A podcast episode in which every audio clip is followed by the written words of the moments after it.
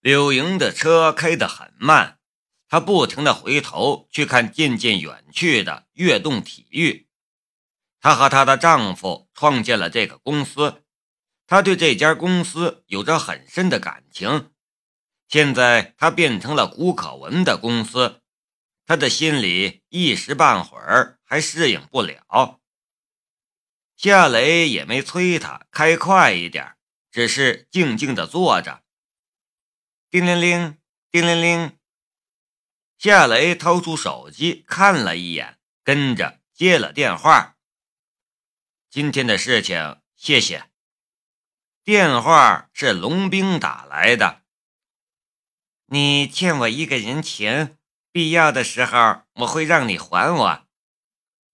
夏雷苦笑了一下。你要我为你做什么？到时候再说吧，龙兵说的。你也得小心一点儿。顾可文在京都可是出了名的心狠手辣，不要被他的外表迷惑了。夏雷说道：“我看出来了，他是一条毒蛇。毒蛇的花纹通常都很好看。就这样吧，下次联系。”喂。夏雷还想问一下夏雪的情况，可龙兵那边已经挂断了电话。柳莹这才收回视线，他试探的道：“雷子，和你通电话的便是那个帮忙的朋友吗？能告诉我他是谁吗？我想感谢他。”“呃，他是一个很奇怪的人，你不用管他。”柳莹说道：“这怎么行啊？他帮了我这么大的忙，我连一点表示都没有，这说不过去吧？”夏雷说道：“真不用管他，我会跟他说的。他一定是一个大人物。他是干什么的？”夏雷苦笑了一下：“呃，说出来。”你也许不相信，他，我不知道他是干什么的。啊！柳莹很惊讶的样子，这怎么可能？夏雷耸了一下肩，看吧，我就说你不会相信的。不，我相信。别人要是这样说，我肯定不相信。但是你说。我相信你。你打算怎么办呢？夏雷转移了话题。柳莹想了一下，说道：“你和我一起干吧。”夏雷顿时愣了一下。“我和你一起干。”柳莹点了一下头。“嗯，我们一起干。我想得很清楚。”如果没有你，自动冲浪板的专利恐怕已经是古可文的了，我的公司也是他的了。你帮我守住了他，我要与你一起分享它。我要用古可文给我的钱重新开一家公司，你和我一起干。你放心吧，少不了你的好处。你说吧，你想要多少股份？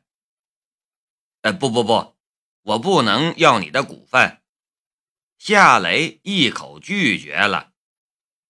柳莹将车子停在了路边，他看着夏雷，眼神热切而又惊讶。雷子，你刚才也听顾可文说了，这个项目至少值一亿美金，折算成华币的话，那就是六亿多。你的心里就没有一个一亿美金是多少的概念吗？夏雷笑了笑，我数学成绩还过得去。呃，一亿美金是多少？我当然知道，不过那只是理论上的数据，没有多大意义。顾可文那么说也是想气我们而已。你要想将你的项目变成一亿美金。需要做的事情太多了，也许要好几年的时间。就算只是一笔理论上的财富，你和我一起干的话，我们一定能赚到很多钱。你难道不心动吗？夏雷想了一下，才说道：“说不心动是假的，我也想赚钱。不过，这样吧，你给我一天的时间考虑，然后我再告诉你我的决定，你看好不好？”这么大个事情，肯定要深思熟虑一番才能做出决定的。更何况，他有着自己的创业计划。如果加入柳莹的新公司的话，他自己的计划就被打乱了。柳莹说道：“你是一个非常能干的人，你和我一起干的话，我们一定会成功的。这样吧，如果你跟我一起干，我给你百分之二十的股份，你好好考虑，考虑好了。”再告诉我你的决定。这等于是入干股了。就算柳莹只拿谷可文给他的四千万开新公司，那么这百分之二十的股份也只八百万。这还只是一个初始数目。一旦自动冲浪板上市，新公司的财富也会滚雪球似的累积起来。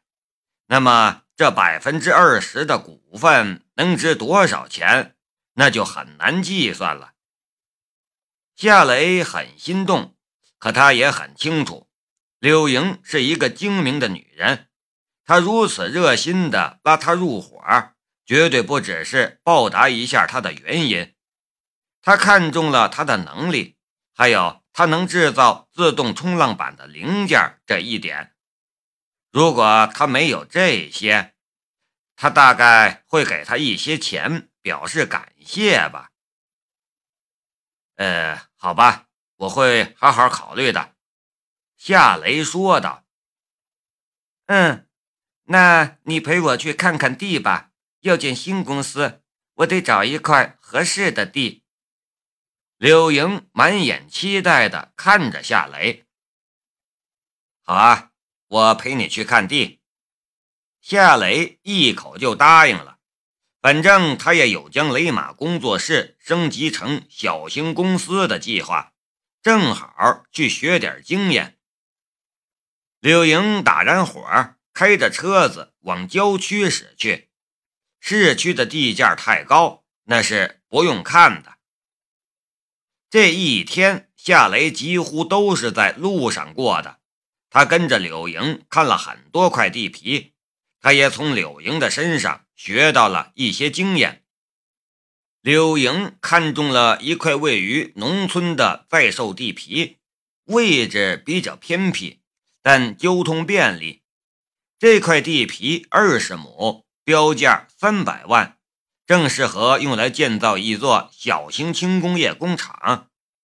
不过，只是看中。柳莹还没有正式去与当地政府洽谈呢。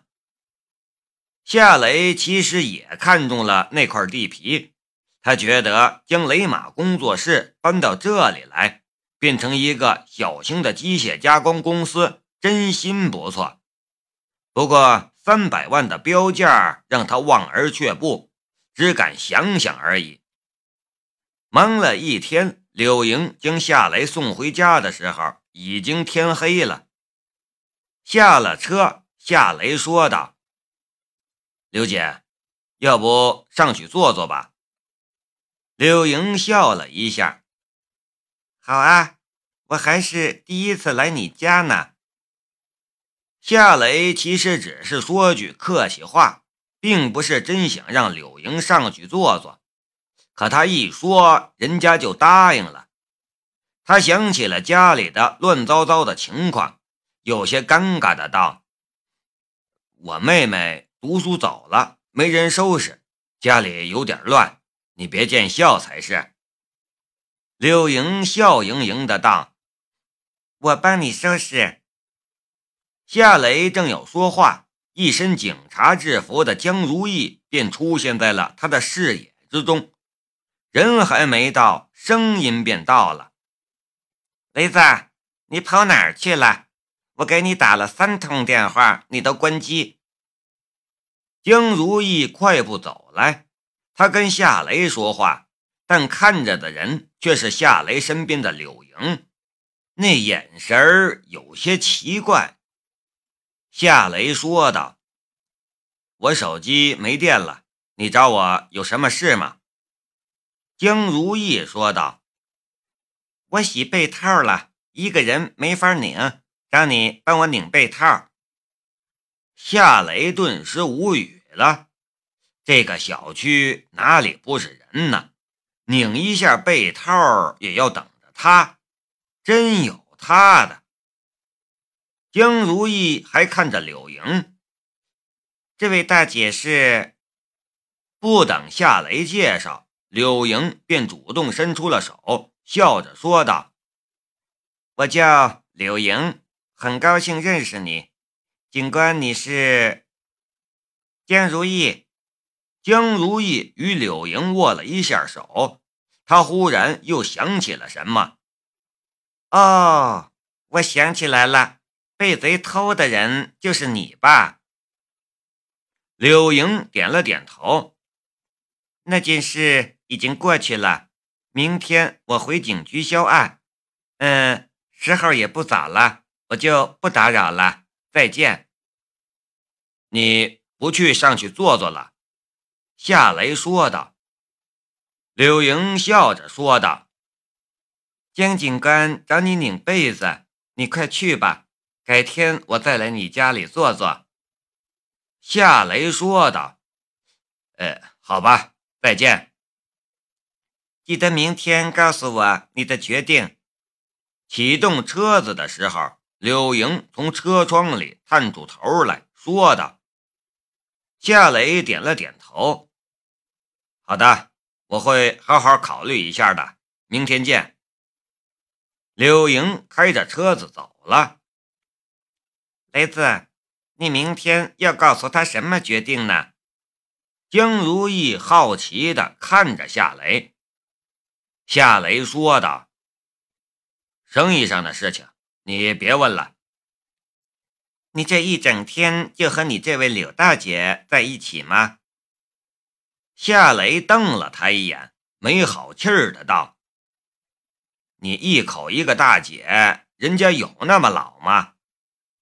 江如意说道：“三十多岁的女人了，不是大姐是什么？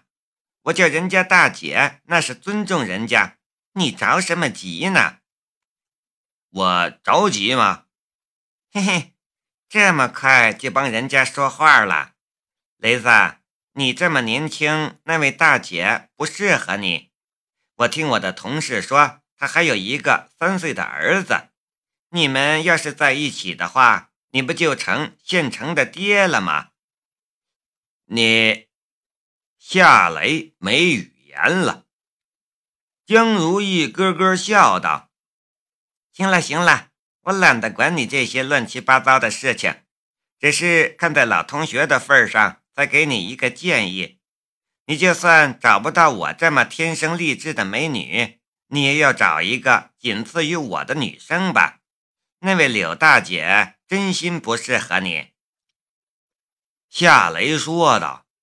“算了，我懒得跟你说，我也不帮你拧被套了，你自己拧吧。”江如意笑道：“哎呦，我刚想起来，你回来之前，我找隔壁刘大婶儿帮我拧了。你看，被子不是晾在阳台上吗？”